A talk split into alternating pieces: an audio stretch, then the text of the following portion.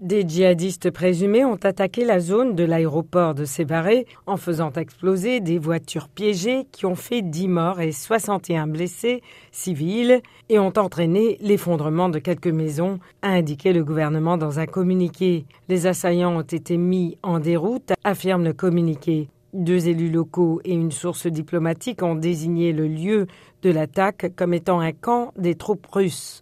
L'attaque a duré environ deux heures et demie selon des sources militaires. Quatre fortes explosions ont été entendues, suivies de tirs à l'arme automatique, ont raconté des habitants, ajoutant que de la fumée a été aperçue près de l'aéroport. L'armée malienne a depuis repris le contrôle de la zone. Selon un élu local, des militaires sénégalais de la MINUSMA sont intervenus ce camp de la mission onusienne s'étend sur 4 hectares près de l'aéroport et du camp de l'armée malienne qui abrite les Russes. Le colonel Abbas Dembélé, gouverneur de la région de Mopti, s'est rendu sur les lieux de l'attaque.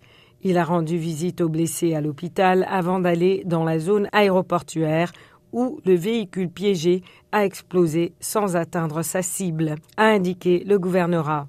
Le Mali est en proie à la violence djihadiste et de toutes sortes depuis le déclenchement des rébellions dans le nord du pays en 2012. Il est dirigé depuis août 2020 par une junte militaire qui a rompu des accords militaires avec la France et d'autres pays associés à la lutte contre le terrorisme et s'est tourné vers un partenariat avec la Russie.